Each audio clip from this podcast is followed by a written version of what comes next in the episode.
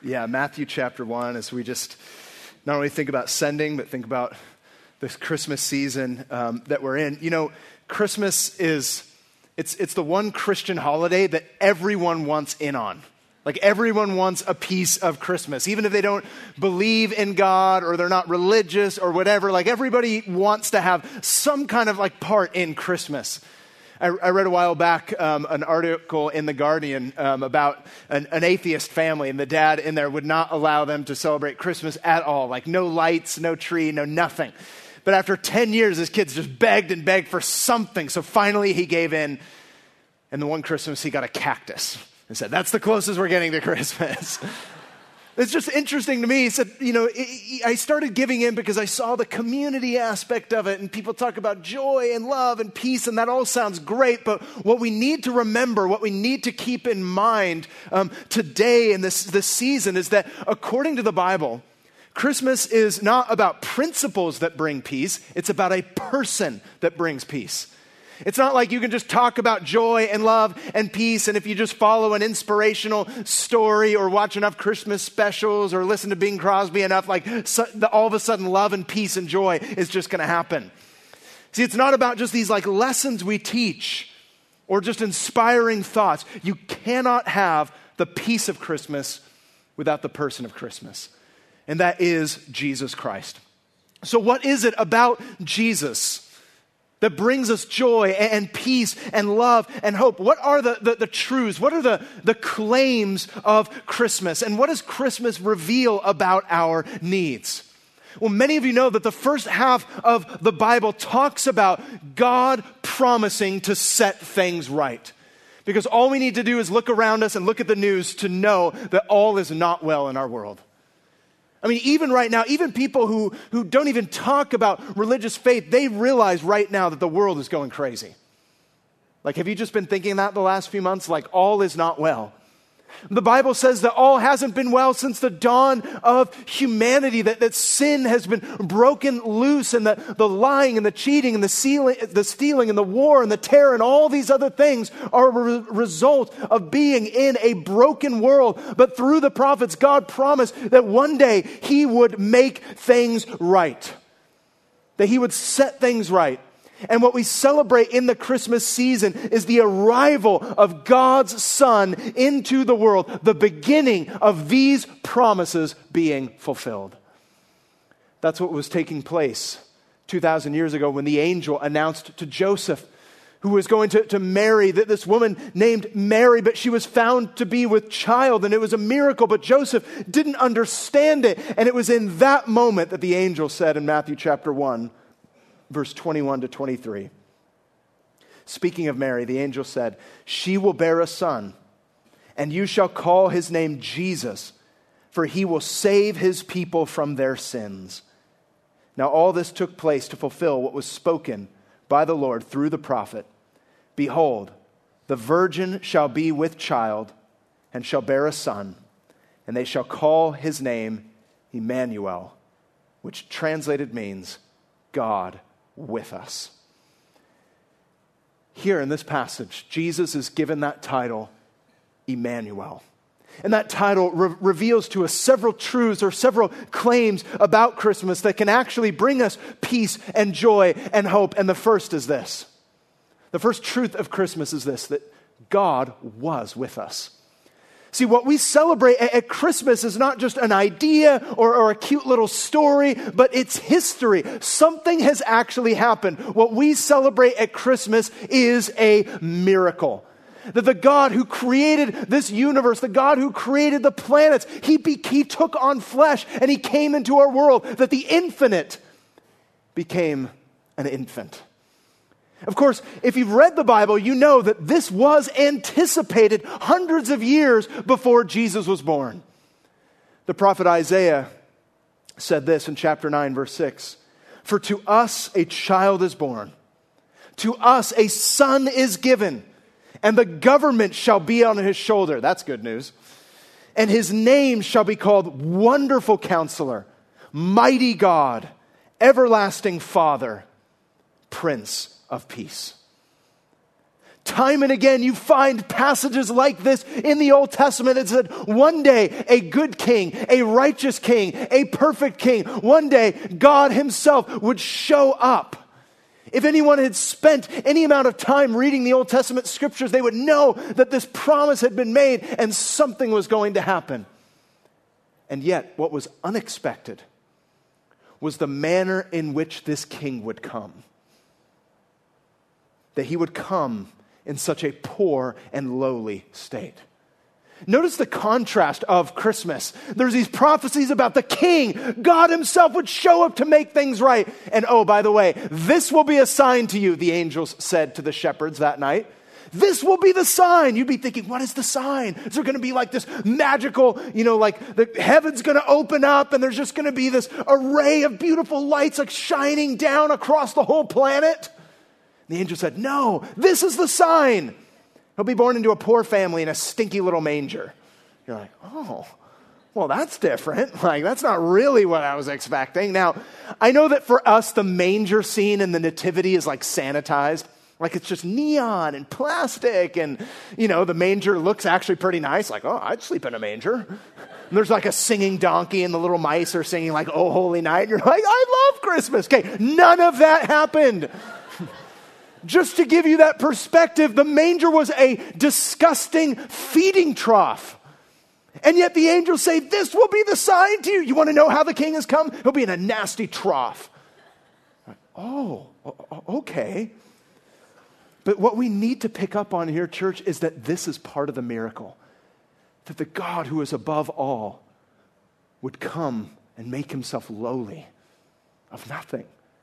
Poor family, not even enough room, not even a proper bed, just born in a manger. I don't want us to lose the miracle of that. Not just the, the miracle of the incarnation that God took on flesh, but the miracle that he was willing to do it willing to come to such a lowly state. Why?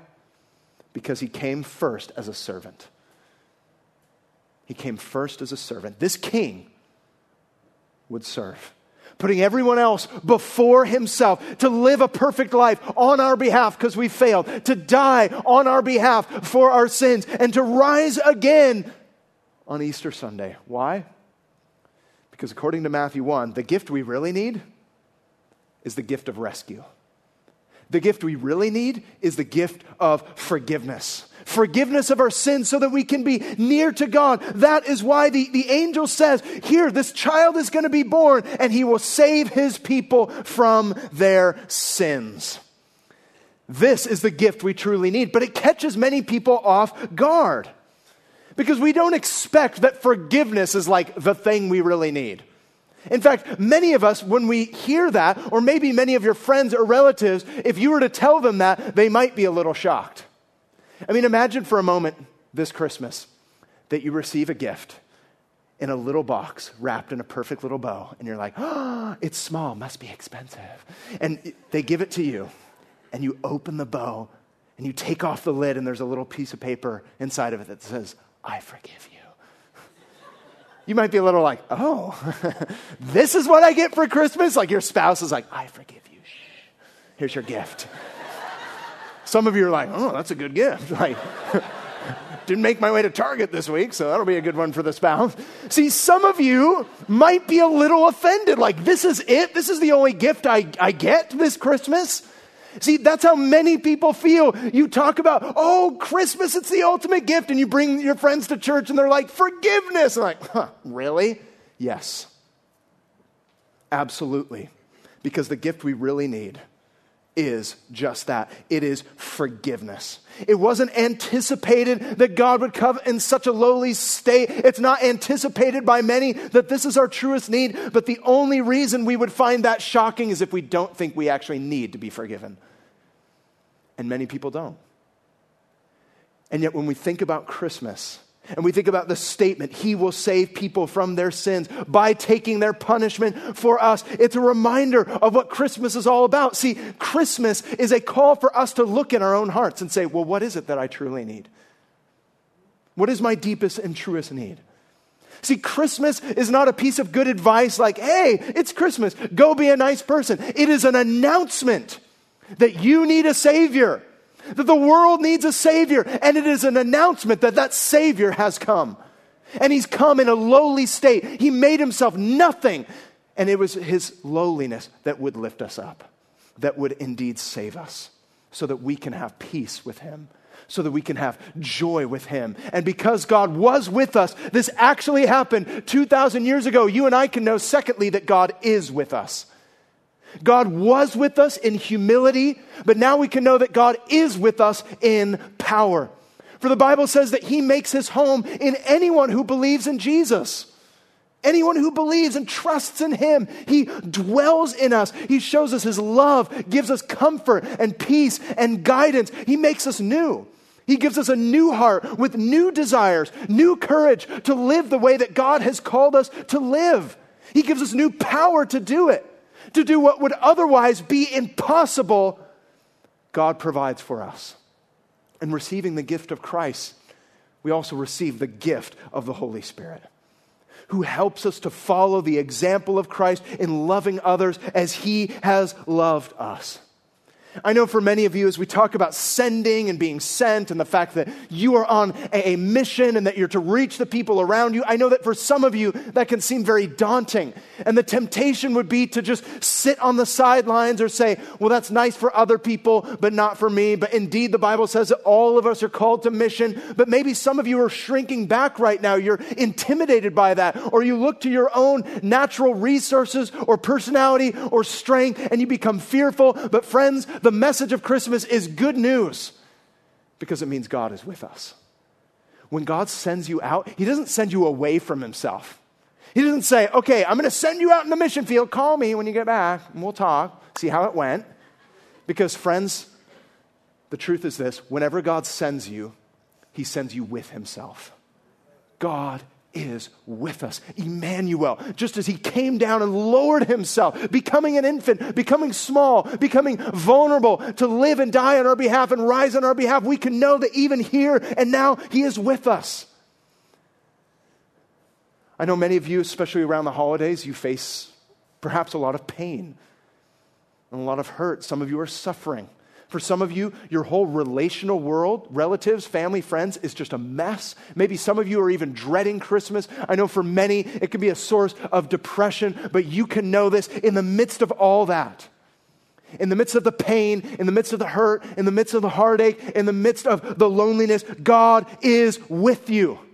For Christmas is an announcement you will never be alone again.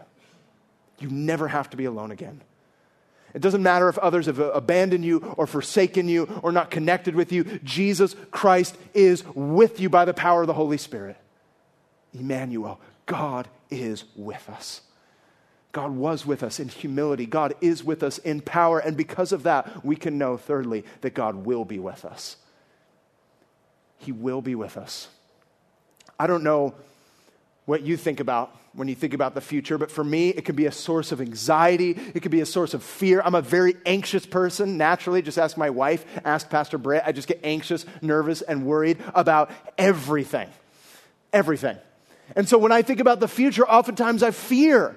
And even as my family are, uh, and I are taking this, this step and just overwhelmed with, okay, new country, new school, new neighborhood, new friends, new culture, like new everything, like part of that's really scary.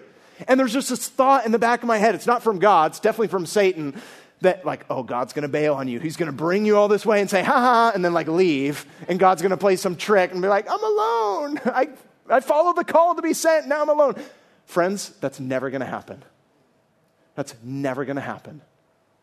Not only is, is he with us, he will be with us. And Christmas is an opportunity for you and I to stop our busy, crazy, oftentimes very distracted lives and look at what God went through to bring you to himself.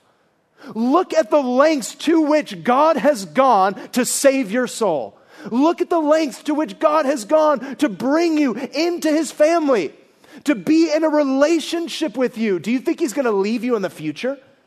Do you think he humbled himself, lowered himself, went to a cross for you, and then he's going to leave you later on? Of course not. Like the Apostle Paul says in Romans 8, there's nothing that can separate you from the love of God that is in Christ Jesus. God is with you, He will be with you, even when you fail, Even when I make mistakes, even when I fall on my face, even when we sin, God will be with us. For Jesus said, I will never leave you nor forsake you. In fact, I think it is interesting that Matthew's gospel begins with a statement of who Jesus is Emmanuel, God is with you. And at the very end of Matthew 28, when Jesus is resurrected, before he ascends into heaven, when he's sending his disciples out on missions, he reiterates that truth by saying, Lo, I will be with you always, even to the end of the age. It's as if Matthew is saying, Hello, God will be with you. He will be with you no matter what it is that you are going through. And one day, though we will face suffering and challenges and trials and obstacles, one day King Jesus is going to set everything right. He's going to make all things new. But it starts by setting us right, and your neighbors, and your family members, and your friends, and the coastlands, and to the ends of the earth. It starts by setting us right. In receiving Christ, this is what brings peace. See, the one thing we should really fear about the future is final judgment. It's final judgment. That's what we should fear. But the gospel says that Jesus, he came the first time not to bring judgment, but to bear judgment for you and I. So that we would not live with fear. God has not given us a spirit of fear, but of power, love, and a sound mind because he is, he is with us in this. And it's not based upon, you know, all of your good works or your achievement that Christmas is about. Like, go out there and be a great person because listen, Christmas is not about how good you are, it's about how loved you are. Okay, all of us are on the naughty list. That's what I tell my kids. Like, naughty, nice. I'm like, we're all on the naughty list. Okay? Jesus had to come and save us all. Christmas is an announcement, it's about how loved we are. God was with us, He was here. He came into our world. He is with us by the power of the Holy Spirit, and He will be with us in glory. That is the truth that Christmas shows us and puts on full display that you and I need to take to heart. And so this morning, we would do well to respond in this way. First of all, we must receive these truths. We must receive these truths. You know, we sing that song every year, let every heart prepare him room. But are we? I mean, I was, I was when you go to Starbucks, you know, and like there's these beautiful Christmas songs. Have you ever seen the irony? There's these amazing, like theologically rich Christmas songs playing on the loudspeakers, and people are like, I said less foam in my latte. It's like peace on earth. And people are like, no, I said four shots. And it's just ridiculous. I'm like, Jesus, come, we need you. It's amazing. There's these songs that we hear and, and sometimes we sing, but have we really actually responded to those truths? Let every heart prepare him room. That means if you're here today and you are not a Christian, today is the day of salvation. It means that right now you say, Jesus, I receive you. I receive this truth that you are my Savior, that I need forgiveness, I need rescuing, and I receive these truths. And for you, dear Christian, it means that you continue to receive these truths because we are very vulnerable to this thing called pride, where we say, Yeah, I really needed Jesus last year, but this year I'm okay. Listen, we need him every hour. I don't know what your favorite Christmas song is, but mine is Oh Holy Night. I'm not going to sing it. But there's that line that says, fall on your knees. Fall on your knees. What an appropriate response to what we have learned. Some of us might not be in that place. We're like, oh, well, I'm not that desperate. Listen, you are. We're all spiritually bankrupt. We just haven't declared, but we are. I'll never forget years and years ago, um, my father died went to be with Jesus in heaven about 13 years ago. And I'll never forget the last Christmas service that we ever celebrated was in this old VFW hall that just smelled like cheap beer and cigarettes. And there was like this one kind of like dying Christmas tree there, small group of people. My dad at that time, his health had just totally declined. He was on oxygen. We sang Oh Holy Night, and it came to that line, fall on your knees. And I remember I looked over, and there was my father, like getting out of his chair, holding onto his oxygen tank, just getting on his knees and lifting his hands. And it just melted my heart because it showed me, like, this man, even though he's been through so much pain and suffering, recognizes, even to that moment, how desperately he needs Christ. That's true for him, that's true for all of us.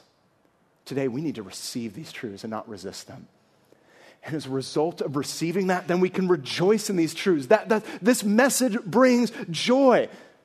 Even if you're in a difficult time, you're going through a very challenging circumstance or even suffering, remember, if God was present in a manger, even in the worst of circumstances, then the same is true for our circumstances. The same is true for us. That's why we can rejoice. And lastly, we repeat those truths to others. We receive them for ourselves. We rejoice in them and just remember God is with us. He is for us. He is not against us because of Christ. So let's repeat these truths to others. Let's share this good news to all the people around us that need it. See, this week we celebrate his first coming, but we do it in anticipation of his second coming. Christ has come and Christ will come again. And Christmas is God saying to you, Look how far I go to be with you, not just to the cradle, but even to the cross. That's how far I go to be with you. And this will be a sign to you. This is a sign for us today. You know what it is? It's a lowly picture of the Lord's table right here bread and the cup. For you and I to take today, take the bread, dip it in the cup, and remember. Remember, we're told in Scripture, what Christ has done for the Spirit would say to us, This will be a sign to you. Remember the lowliness of my Son. Remember what he has done. And remember that he is coming again. For 1 Corinthians 11 says that when we celebrate the Lord's Supper and we remember Christ's first coming, we anticipate his second coming, knowing that we are, like Paul says, citizens of heaven he says, Our citizenship in Philippians 3 is in heaven, and from it we await a Savior, the Lord Jesus Christ. So in Christmas, we not only look back, we are looking forward, saying, Jesus, you're going to come. You're going to come again. And one day you're going to make all things new, where there'll be no more tears, no more crying, no more sorrow, no more pain, no more suffering, no more death, no more wheelchairs, no more cancer, no more suffering. Jesus is going to have the last word and we remember and we look forward to that day here and now. And we celebrate the community and the mission that God's given to us here and now in anticipation of that great and glorious day when our King will come again and set everything right. Amen. Father, we pray right now that not one of these truths would escape our hearts, that we would humble ourselves in this moment, that we would fall on our knees and say, Jesus, we receive all that you have for us. We do not want to resist, we simply want to receive. I pray that you'd humble every soul in this room, including my own. That we would not have an attitude of entitlement or self sufficiency, saying, God, we're fine, we don't, you know, we don't need it, or we just need a little boost. No, we declare together we need you. We need your forgiveness. We need your rescue. We need your presence. And I thank you that there's nothing we can do to earn it. We simply open up our hands and we receive. Father, for those who have never believed, I pray right now they would believe. I pray that they would receive the truth that you came, lowered yourself for us, rose again, so that we could be forgiven. I pray that they would receive that right now, believe, and be saved. And Father, for those who are just discouraged, or maybe they're looking at their circumstances right now, and it just seems so daunting, and it seems like there's no way anything good can come out of this, Lord, may they remember this morning that if you were present in a manger and on a cross, then you're present with them here and now. You are with them. You are Emmanuel. Holy Spirit, would you just cause our eyes to be open to the reality? Of your presence right now. And would you fill our hearts with a passion to retell and repeat these truths to those around us? God, would you do that for your glory? And even now, as we worship you, as we pray, as we take communion, may we remember what you have done. May we look and see the great lengths to which you have gone to be with us forever. We ask this in Jesus' name. Amen.